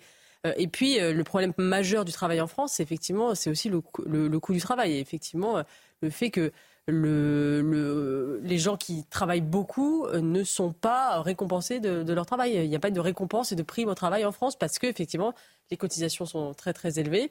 Euh, il y a peut-être d'autres efforts à faire que sur la cotisation chômage, euh, sur d'autres branches, la branche d'assurance maladie, peut-être sur effectivement le, le, Vous avez tout un programme en fait. Non non mais je, je, trouve que c'est vraiment pas pour moi le, la cible prioritaire. Vous allez réagir. Je voudrais qu'on écoute on a installé sur CNews euh, un système de témoignage avec un QR code hein, que vous scannez et vous pouvez témoigner et apporter vos, réponses un peu plus argumentées sur la question que l'on vous pose. Hein, faut-il réduire justement euh, l'allocation au chômage? Écoutez les réponses. Une fois de plus, le gouvernement va chercher l'argent où il n'y en a pas, car effectivement, l'assurance chômage demande à être repensée, car ça reste une allocation et non pas un salaire. Et je pense très sincèrement qu'il faudrait euh, créer deux types d'allocations. Une allocation pour les personnes qui cherchent un nouvel emploi et qui veulent changer d'entreprise parce que ça ne leur convient pas, et une allocation qui sert pour les auto-entrepreneurs et pour les personnes qui sont en reconversion professionnelle. Il ne faut pas réduire les allocations chômage, il faut augmenter les salaires. Les salaires seulement, et pas le salaire global que l'entreprise paye qui sont les charges, qui elles augmentent de manière incroyable, pendant que le salaire net des collaborateurs. Les allocations, il faut les réduire. En fait, euh, nous, on travaille toute l'année, ok? Il y a des gens qui ne travaillent pas, qui sont en vacances toute l'année, et ils ont le même salaire que, euh, nous, en fait. C'est pas normal. C'est pas normal. Il y a, il y a des gens qui travaillent pas, qui, qui gagnent 1000 euros, 1200 euros. C'est presque le SMIC. Ok? Ils sont, Alors qu'ils sont en vacances toute l'année. Ils vont dire c'est du social, mais c'est du social abusif. Pour pousser les gens vers, le travail, il faut baisser les allocations. On va continuer à en parler, mais comme on dit, priorité au direct, regardez cette image, parce que vous, elle va vous faire, non pas sourire, mais enfin, oui, oui, c'est bien Emmanuel Macron avec ce qu'on appelle un pistolet de, de vitesse, de radar. Vous ça va le rendre populaire, ça. Pardon C'est une image qui va le rendre très populaire, je crois. Le terme technique étant un On peut la revoir, elle est passée assez vite. si on peut la retrouver dans le Lot et Garonne, parce qu'il va, il va annoncer la, création de. S'il commence à inaugurer des radars, je pense que là, il, vise, le record de popularité. C'est le progrès sous la 4ème République. Les présidents inauguraient les chrysanthèmes, maintenant ils vont inaugurer les radars. Non, mais alors je, précise, parce que vous êtes, il y a un plateau chargé d'ironie aujourd'hui. Il est évidemment aux côtés des gendarmes, et parmi, parmi les, missions des, gendarmes, évidemment, il y a. Euh, il y a la circulation, il y a le contrôle de vitesse, et donc Emmanuel Macron s'est saisi d'un pistolet à radar. On peut, on va la revoir bientôt l'image? Ah, quand elle sera prête. Alors, merci de la réponse. Excusez-moi, mais c'est comme une image hyper importante parce que les radars, finalement, on se dit que c'est, quand on voit ce qui se passe à Nîmes, par exemple, c'est la dernière marque de l'autorité de l'État. Mais vous avez raison. Mais, mais merci pour cette remarque.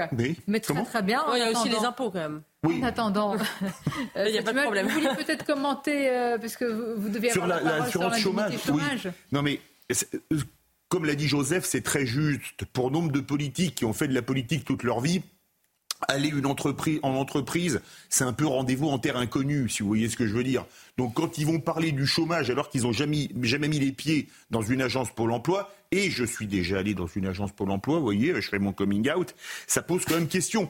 Autre chose, euh, les seniors dont les boîtes ne veulent plus. Et maintenant, à l'époque, on était seniors à 55 ans. Puis après, ça a été à 50 ans. Maintenant, c'est à 45 ans. Oh. Ah oui, maintenant, on est, euh, Joseph, qui est syndicaliste, ne me comprendra pas. maintenant, on est considéré comme senior à 45 ans. un certain nombre de métiers, notamment dans les métiers commerciaux. Oui.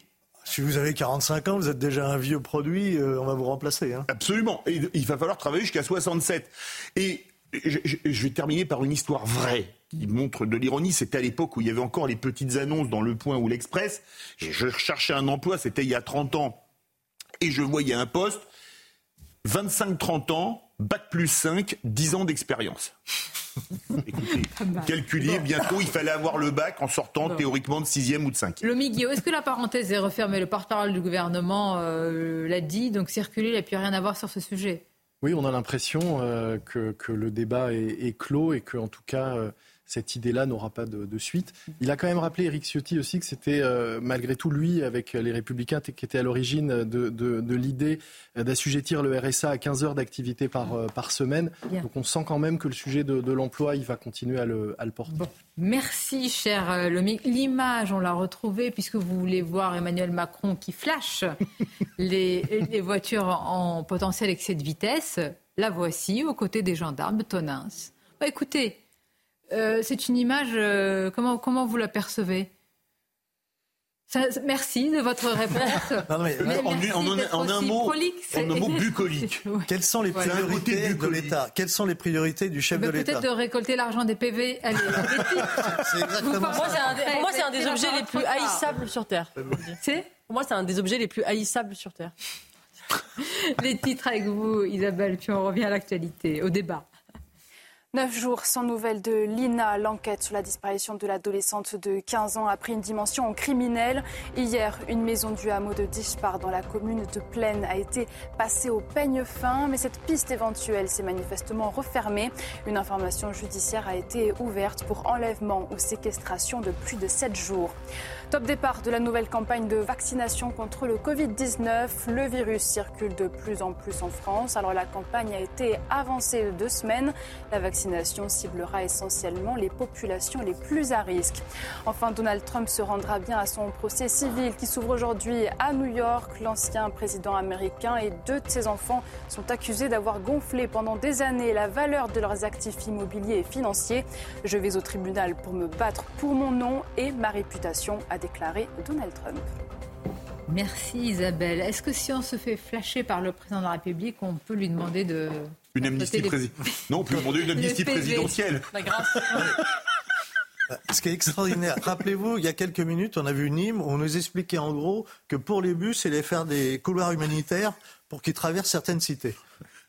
Où est la priorité C'est pas faux. Bah, on va revenir à Nîmes. on va revenir à Nîmes pour écouter le plus important, c'est-à-dire ce que disent les, habitants. Tout à l'heure, quand on a évoqué euh, le mot d'abandon, mais surtout de soumission. C'est-à-dire que si vous vous dites, responsable politique, écoutez, on va aménager les horaires parce qu'il y a des trafics, il y a eu des fusillades et que la priorité, c'est votre sécurité, euh, est-ce que ce n'est pas la forme justement de soumission absolue? Écoutons les réactions d'habitants à ce sujet. On a l'abandon, on n'a plus de transport, on n'a plus de services. Maintenant, le temps périscolaire, la médiathèque qui a fermé. on n'a même pas les services de police. Euh, alors, ils nous disent, ils nous disent qu'on les voit, qu'ils y sont, mais nous, on les voit pas. Et nous, on a besoin de les voir pour se sentir en sécurité, justement. Alors, je voudrais qu'on voit un autre extrait dénonçant les politiques euh, qui ne comprennent rien à ce que vivent euh, les, habitants, comme euh, Éric Ciotti, qui selon vous ne comprend rien à ce que peut ressentir. Pas rien, pas grand-chose. Pas grand-chose. Merci de la nuance.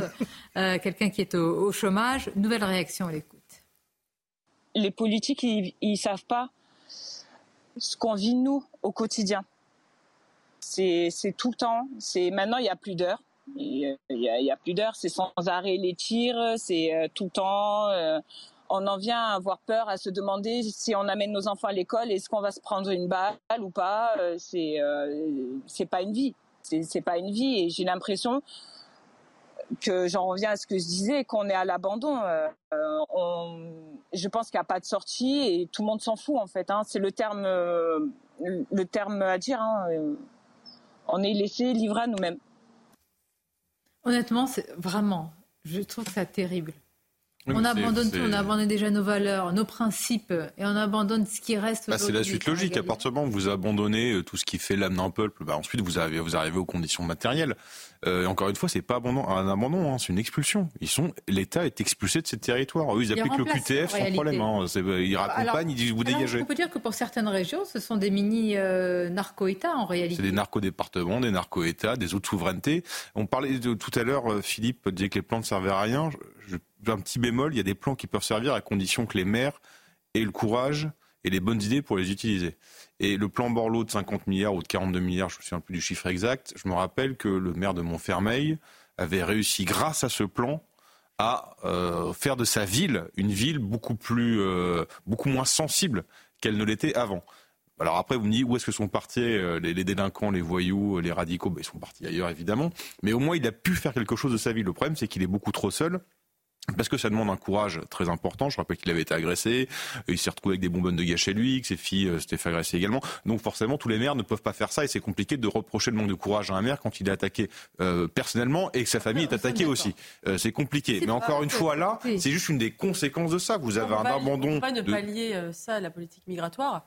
Ah et bah le, fait que des millions aient été déversés dans ces territoires et que ça n'ait on n'ait pas vu d'effet en fait positif, c'est le tout simplement ce qui explique très bien Christophe Guilly, c'est que ce sont des, des, sas en fait ces territoires. C'est-à-dire que dès que les gens s'en sortent un peu mieux, mm. ils les quittent et ils se font remplacer par des nouveaux arrivants en permanence. Donc vous avez beau mettre des millions et des millions. Pourquoi, pourquoi alors qu'on met des millions, le, taux de pauvreté en Seine-Saint-Denis reste le même? C'est qu'en réalité, il y a toujours des nouveaux arrivants qui arrivent, qui prennent la place de ceux qui s'en sortent un petit peu et qui s'en aillent. Donc tant qu'on n'aura pas mis un frein à ça, ce sera c'est le tonneau des Danaïdes.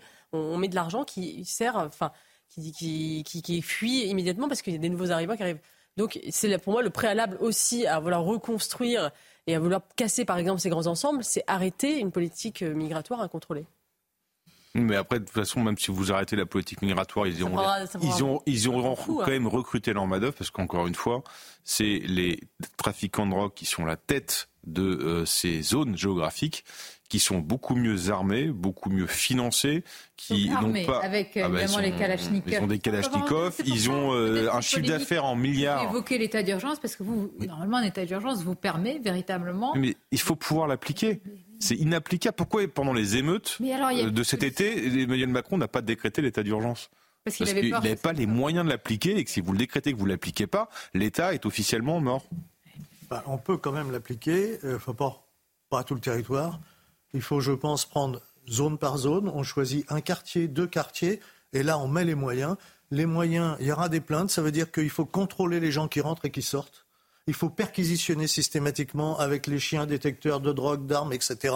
pour nettoyer. Ça va être difficile, ça va être dur, mais, c'est nécessaire. et plus on attend, plus ça sera difficile. de la population tout le monde. Qui ne, veut pas un droit à la sécurité pour soi et pour En même temps, oui, et en même temps, une partie de cette population vit aussi du trafic. Mais ce n'est pas une raison pour ne pas intervenir. C'est là où ça va être, c'est là où ça va être intéressant, dans le sens où euh, il faut aussi quand même que ces narcotrafiquants, pour pouvoir avoir euh, régné, normalement, ils achètent la paix sociale aussi. C'est-à-dire qu'ils euh, à partir du moment où les habitants de ces quartiers ne vont plus avoir accès aux services publics à cause d'eux, il peut y avoir une forme d'impopularité qui se dégage, qui peut aussi leur nuire euh, à long, à, long terme. Donc euh, ils n'ont pas intérêt, ils n'ont pas intérêt à ce que les habitants se retournent contre eux, les dénoncent.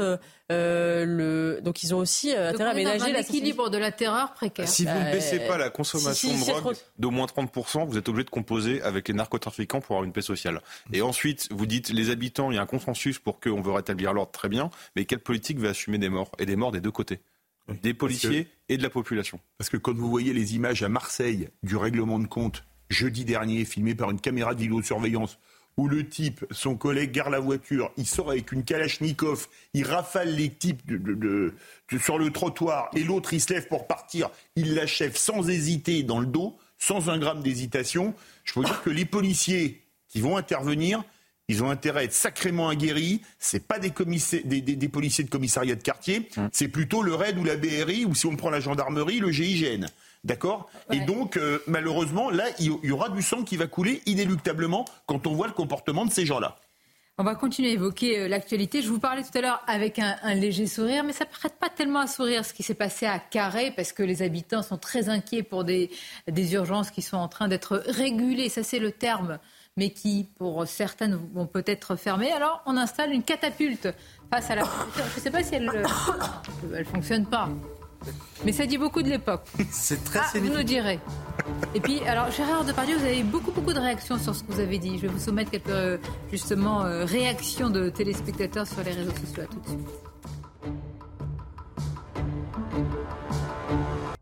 Merci d'être avec nous dans quelques instants. nous prendrons la direction de Carré où une catapulte a été installée face à la préfecture pour dénoncer ce qui se passe dans les urgences de la ville. Mais tout d'abord, les titres avec vous, Isabelle.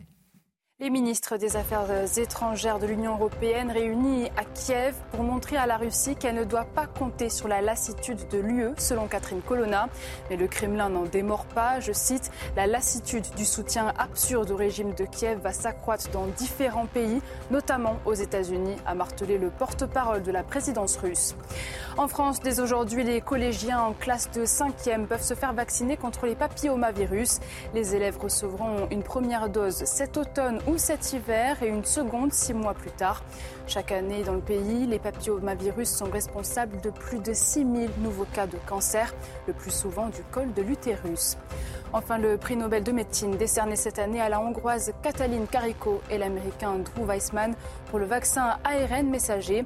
Les deux chercheurs ont été distingués pour leurs découvertes qui ont permis le développement de vaccins ARN efficaces contre le Covid-19. Accusé par plusieurs femmes, Gérard Depardieu publie une lettre ouverte dans le Figaro. Je ne suis ni un violeur ni un prédateur, je suis juste un homme, jamais au grand jamais.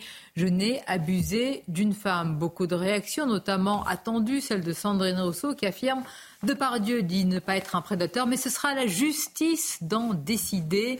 Euh, la lettre ouverte a été considérée par l'avocate de la plaignante comme... Euh, comme étant euh, choquante et scandalisante. Bon, c'est en fait, quand même le droit de s'exprimer. C'est incroyable ce raisonnement. Ça veut dire que une femme qui se dit victime, il faudrait, elle n'aurait pas le droit de se dire victime avant que la justice ait décidé. Elle va dire ça aussi, Sandrine Grosso. Chacun a le droit de se défendre et d'utiliser des mots pour se qualifier soi-même. Enfin, c'est pas évidemment qu'il a le droit de dire que lui, c'est pas une réalité objective encore, mais il dit qu'il n'est pas prédateur, comme les femmes disent qu'elles sont victimes. Et personne ne va dire, bah non, euh, les femmes ne sont pas victimes tant que le, tribunal l'a décidé. Ça, ça. elle retourne l'argument de la terre de droit alors qu'elle-même le piétine à longueur de journée. Mais en fait, euh, tout homme est présumé innocent jusqu'à ce qu'il soit décidé coupable. En réalité, ça ne marche pas dans ces affaires-là. Non. Parce que votre honneur est piétiné, vous êtes lynché médiatiquement, il y a le tribunal. Euh, médiatico-politique des réseaux sociaux qui vous courent derrière. Donc on ne peut pas affirmer le principe, quel que soit ce qu'on pense de M. Depardieu et de la justice, et de ce qu'en décidera la justice, de fait, c'est fini. Ah, mais de facto, et puis avec les réseaux sociaux qui sont devenus les cours d'assises qui fonctionnent immédiatement sans droit à la défense, c'est terrifiant. Je vais prendre un exemple de quelqu'un qui a, c'est Benjamin Mendy, l'arrière-gauche, enfin l'ex-arrière-gauche de l'équipe de France. Lui, il avait sept plaintes pour viol contre lui. Il a été jugé au Royaume-Uni. Et là, on peut vraiment dire que la justice britannique n'est pas laxiste dans tous les domaines d'ailleurs. La justice française ferait bien d'en prendre de la graine dans certains cas. Euh, il a été blanchi de tout, mais il a été mis à pied par son club Manchester City en 2021. Il vient de recommencer à jouer, oh, c'était en août 2021, il vient de recommencer à jouer avec Lorient en août 2023, mais dans une carrière de footballeur professionnel, deux ans, c'est pratiquement euh, c'est 15-20% euh, d'une carrière, quoi. C'est énorme. Ce que je trouve encore plus, c'est par exemple, là, je ne veux pas parler de lui en particulier, ce, cinéaste, ce réalisateur qui aurait donc éliminé Gérard Depardieu de Mais enfin. Après, ça peut être aussi les producteurs et les financiers qui disent on veut pas de lui parce qu'il va flinguer la promo bah, du film. Hein. Euh, il y a un système. Alors après, c'était un film d'animation, hein, donc il devait faire une voix et c'était pas son physique et sa tête qui étaient dans le film. Vous dire raison de plus? Euh, non, mais bien sûr, mais je pense qu'après, c'est pas forcément que malheureusement, c'est pas pour défendre Michel Zanavicius, mais on sait que derrière, il y a des producteurs, des financiers, des chaînes, et qui peuvent leur dire, bah non, on finance pas, on retire s'il y a Depardieu parce que, euh, parce que voilà, il va se Donc passer pardonnez-moi, quelque chose. c'est-à-dire, euh, si les valseuses sont rediffusées, euh, le film est rediffusé, bientôt on va le gommer lui du, du film. Ouais, je pense que s'ils veulent gommer le Depardieu des, des valseuses, ils vont, ils vont gommer, déjà, il restera plus grand chose, puis ils vont gommer toutes les valseuses, parce que, oui, pour le coup, il y a de quoi faire. Euh, après, ce qui est, non, mais ce qui est affreux, c'est que vous savez très bien que la puissance et le volume de l'accusation euh, médiatique est euh, malheureusement euh, beaucoup plus forte que le volume et, le, et la, la masse de, de la, de- de- du média lorsque la personne est relaxée. On entend, ça fait juste un, une phrase ou un- une ligne dans un journal fait, et on n'entend pas, voilà. Un homme. Une fois que vous êtes condamné médiatiquement, malheureusement, euh, D'accord, donc un- on, est, on est face à l'impuissance, donc c'est acté. Vous serez donc. bah, c'est un fait. C'est un fait. Et regardez ce qu'a dit Madame Rousseau, vous l'avez dit. Euh, c'est pas juste, c'est pas Depardieu de dire que c'est un prédateur, c'est la justice. Si Gérard Depardieu est relaxé, j'attends la déclaration de Madame Rousseau pour dire Gérard Depardieu n'est pas un prédateur et c'était un innocent. Vous n'aurez rien, vous aurez d'abord à Voilà. peine un entrefilé dans je la sais bien. presse et quelques Mais c'est le- réactions. le- c'est ça la réalité. C'est celui d'une minorité agissante qui impose par la force médiatique un certain nombre de choses euh, qui sont euh, absolument aberrantes. Euh, parce que présomption d'innocence, mais ce rappelons-nous celle qui nous affirmait, c'est une forme, une femme porte plainte, alors c'est qu'elle a raison, c'est que donc qu'elle est victime, et c'est est- passé euh, crème. Alors là, je précise qu'il y a plus d'une dizaine hein, de femmes qui, euh, qui, qui accusent Gérard Depardieu, que lui nie tout en bloc. Et que Toutes ne sommes- portent pas plainte. Moi, ce que je trouve, non, il n'y a qu'une qui porte plainte. Euh, ce que je trouve euh, terrible, c'est non seulement de considérer que la personne est euh, présumée coupable, mais euh, de lui interdire de se défendre dans l'espace public. Ça, ça, ça me paraît. euh, et, je, et je vois des féministes s'indigner du fait même qu'il ait pu écrire cette tribune et se défendre. Alors, il y a beaucoup, beaucoup emploient d'ailleurs l'expression euh, mal tears, c'est-à-dire les larmes de masculines, c'est-à-dire en haut, dès qu'un homme essaie de se défendre des accusations dont il est l'objet, on l'accuse finalement de, pleurnicher. Euh, c'est la nouvelle accusation à la mode chez les néo-féministes. Euh, ce qui est d'ailleurs paradoxal parce qu'elle pourrait considérer que c'est beau un homme qui pleure puisqu'elles veulent déconstruire l'homme, mais non, elle- quand un homme se plaint, elle considère qu'il pleurniche et que c'est pas bien. Donc euh, les contradictions du néo-féminisme, on va pas les explorer aujourd'hui, mais, mais euh, je, je- voilà, je, je trouve que c'est ça cette mentalité absolument révolutionnaire et, et radicale qui interdit même à l'accusé de, de prendre la parole pour défendre son honneur. On, on fabrique une mort sociale. C'est ça qui est, qui est- enfin, c'est terrifiant. On fabrique une mort sociale, alors que euh, ni vous ni moi ni personne sur ce plateau ou même ailleurs aujourd'hui euh, ne connaissons la vérité. Mais vous voulez Mais pardonnez-moi, qu'est-ce qui est en train de se passer? Euh, Donc, euh, la défense, si je puis dire, une lettre sur le site du Figaro, il a tout à fait le droit. Les associations de victimes et d'autres qui vont aller sur une chaîne. Donc, voilà où se joue une partie le, le- le procès aujourd'hui. Il a sans doute raison, mais lui-même, il met une pièce dans la, dans la machine, Philippe David. Je ne sais pas, ils ont dû beaucoup hésiter avant de, de rédiger la lettre. Oui, parce que la stratégie du silence est, est d'ordinaire celle qui est re- recommandée dans ce genre d'affaires. Euh, mais je crois aussi que euh, Gérard Depardieu est acculé et qu'aujourd'hui il a envie de. Et puis je pense que ça fait partie aussi de. ce- On sent dans cette lettre qu'il est véritablement touché et meurtri par ce qui lui arrive. Et il a déf- envie de défendre son honneur. Peut-être que ça lui rapportera rien, peut-être même que ce sera contre-productif. Mais il le fait parce que c'est son caractère. Depuis combien de temps ça dure? 2020, c'est ça? 2000, oui. Donc en ça fait- 2020, 2021. Ça fait trois ans. Mais oui. Ça fait trois ans. Euh, je vous prends le cas de Mendy. Alors là, la justice est lente. on- le on cas de Mendy en mais Angleterre là- entre euh, les, les- les instructions, les procès, etc. En un an et demi, tout a été réglé. On va peut-être se poser aussi des questions sur la rapidité de la justice en France, non Il faut comprendre les gens de Carré. Je le dis d'emblée. hein. Il faut, ils voient les urgences euh, se dégrader, peut-être même bientôt fermées, et sous couvert de régulation. Ce mot va réguler les urgences. Et pour protester justement contre l'accès régulé pendant la nuit aux urgences de l'hôpital de Carré, des manifestants ont dressé une catapulte face à la préfecture et aux forces de l'ordre. On va regarder cette séquence et on va la commenter ensemble. Bon.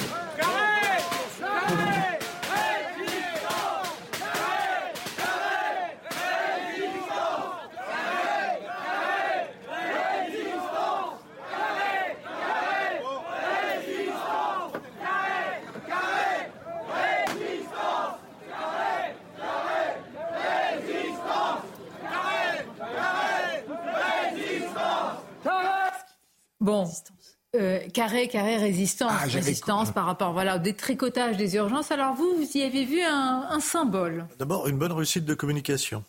Ensuite, ça correspond bien à l'écroulement global de notre système de santé. Mais derrière, la symbolique est intéressante. Ils vont vers la préfecture, c'est-à-dire ils vont vers le château.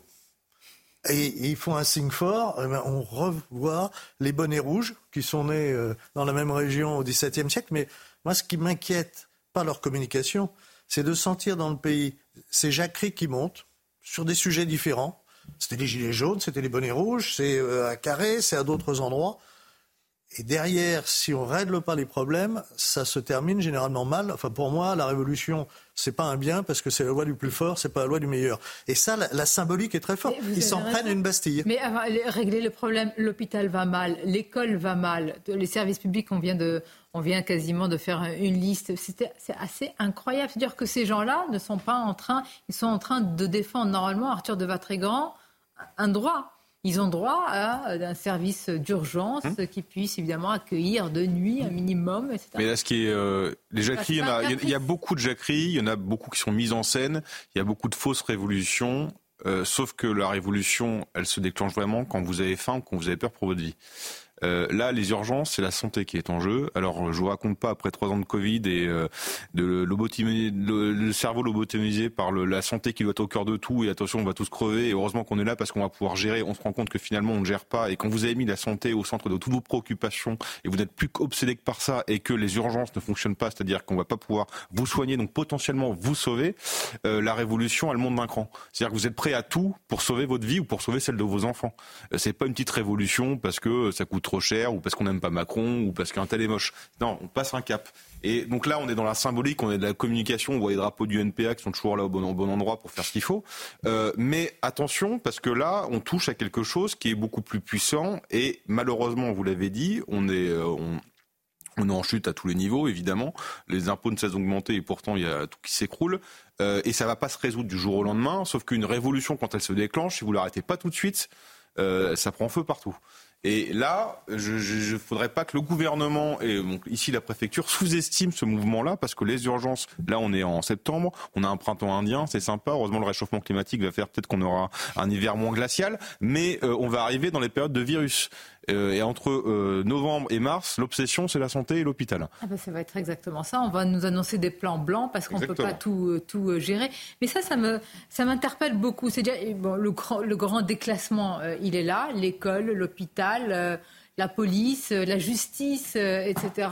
Le taux d'imposition qui ne cesse d'exploser. Mais j'ai l'impression qu'il y a une forme de résignation. Mais oui, mais vous savez, ce qui est La résignation d'une partie de la population qui se dit ça ne changera pas, c'est trop loin. Il faut toujours se méfier. Vous avez mmh. raison. C'est qu'on est le pays le plus taxé du monde, mais le pays dans lequel le régalien est le plus euh, dans le pire état. Vous l'avez dit, l'école une catastrophe, la santé, etc. Vous savez, là, c'est un peu euh, les, Bretons réfractaires. Là, on est euh, dans, dans, le Finistère, pas très loin du village d'Astérix. Alors là, je ne sais pas s'ils attaquent l'Odanum, Petit Bonhomme ou Baba au Rhum, mais c'est déjà. Rappelez-vous, comme quand le breton a la moutarde qui lui monte au nez, en général, ça peut vite bouger. Souvenez-vous, les bonnets rouges avec euh, les portiques. Ah oui. Euh, ah, ça a vite bougé. Hein, ah là, ça a vite bougé. Ça a coûté une fortune aux contribuables. Ah mais comme les, les, politiques ont eu peur, les, les, portiques ont été. Enfin, non, ils ont été laissés, mais ils servent à autre chose maintenant, merci, je crois. Ségolène à faire, merci Ségolène Royal, bien sûr, euh, pour faire des statistiques sur la circulation, mais peu importe. Et moi, je comprends ces gens-là, mais attendez, ils payent des impôts. Je vous prends un exemple. Vous faites un malaise cardiaque à Carré. Ben, s'il SAMU, il doit venir de Brest, Carré c'est là, Quimper c'est là, Brest c'est là. S'il doit venir de l'autre bout du département, dans un département qui est très grand, ça pose quand même question. Mais là, c'est un enjeu de survie. Euh, Eugénie Bastier, vous réagissez juste, on écoute le maire, Christian Troadec, comment il a réagi à, cette séquence. C'est pas la première fois que, l'État euh, s'en prend à l'hôpital de Carré. En, 2008, euh, une bataille avait été gagnée par toute la population de la ville puisque l'État avait voulu fermer euh, la maternité et la chirurgie de, l'hôpital de Carhaix. Et euh, nous avions également, à cette période, il y a 15 ans maintenant, euh, manifesté longuement dans les rues de Quimper pendant plus de trois, mois. Et au final, nous l'avions emporté au tribunal administratif. C'était l'État qui a été condamné donc, à rouvrir le service de maternité et de chirurgie parce qu'il créait de l'insécurité sur le territoire de Carhaix. Donc, 15 ans après, on ne pensait pas avoir à revivre la même chose pour nos urgences.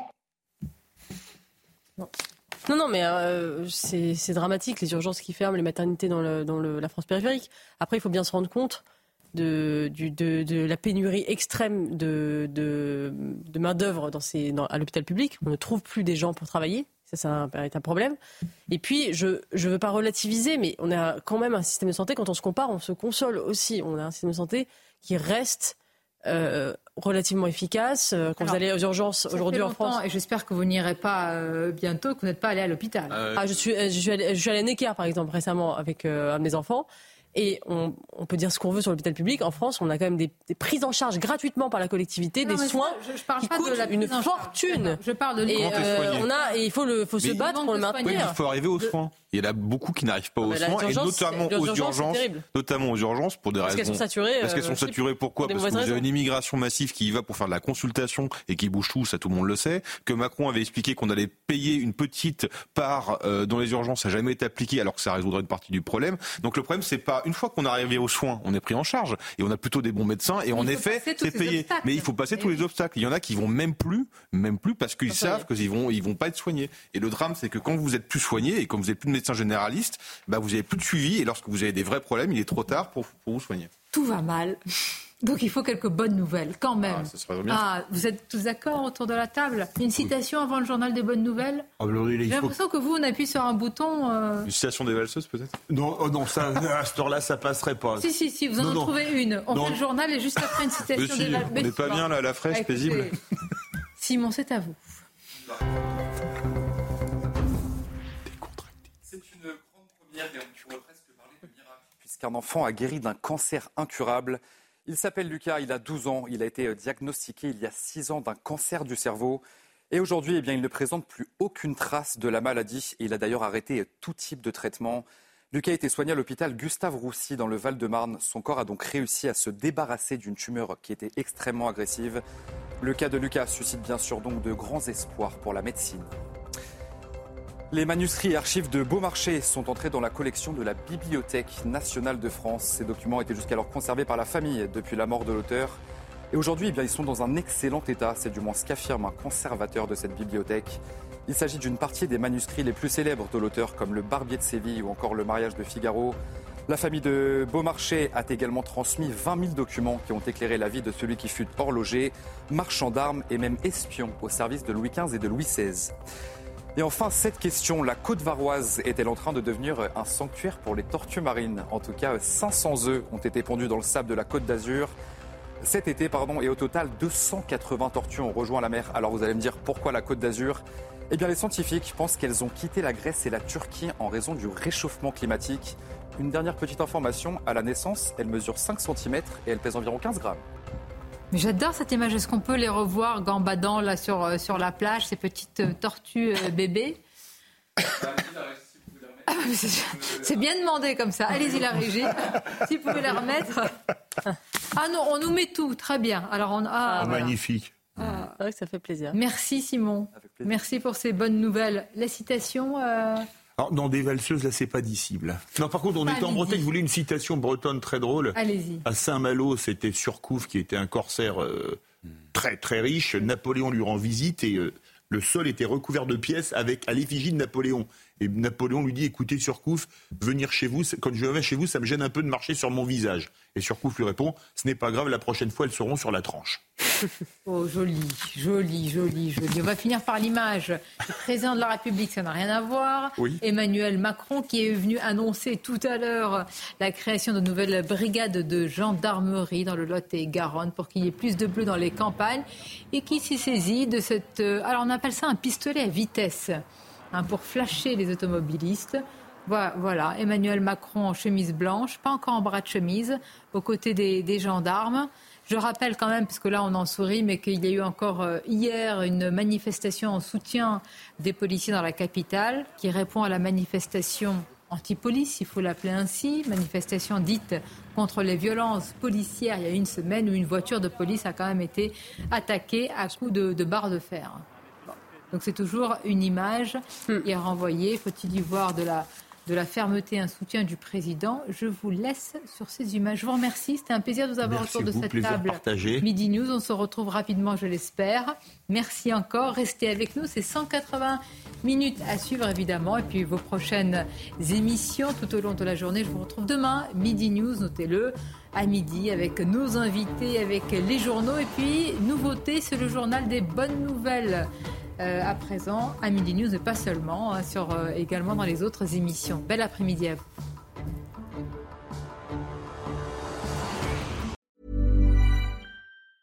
Ever catch yourself eating the same flavorless dinner three days in a row? Dreaming of something better? Well, HelloFresh is your guilt-free dream come true, baby. It's me, Kiki Palmer.